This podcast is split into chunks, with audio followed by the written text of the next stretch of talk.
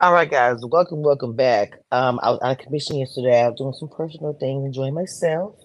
I did not get on camera. I did not go live because I was just. Mm. Anyway, um, Sheree and Martell. Now,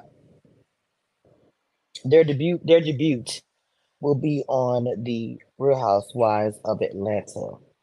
Um, I, I don't know. Well, I said to me that Melody Project, I want to have Sheree or anybody, I know the Queen, to come on Love and Marriage Huntsville. You know, saying that Dara Mart- Martell's girl, you know, she went through that with that other whatever. She's like, there's no other woman gonna be on here that's saying they'll link with Martell but me. And I understand that. So he's on Real Housewives of Atlanta. It's gonna be some drama because Martell to me, he's a man, but he, look, he'll eat up drama and deal with it. He's like whatever. I could just say he's just like whatever. Him and Sheree actually look good together. Uh, they seem to be a match, which is crazy. Like, um,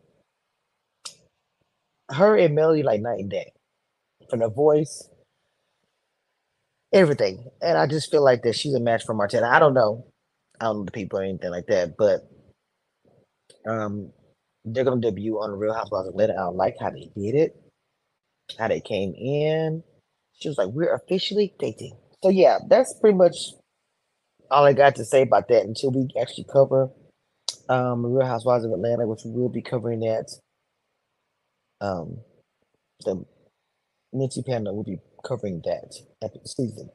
So I'm probably doing a panel with my girls today for um Huntsville, but I want to talk to you guys real quick and say shout out to Mix Reviews crew. Um, love you guys, and it's gonna be some mess. So we are covering Real Housewives of Atlanta.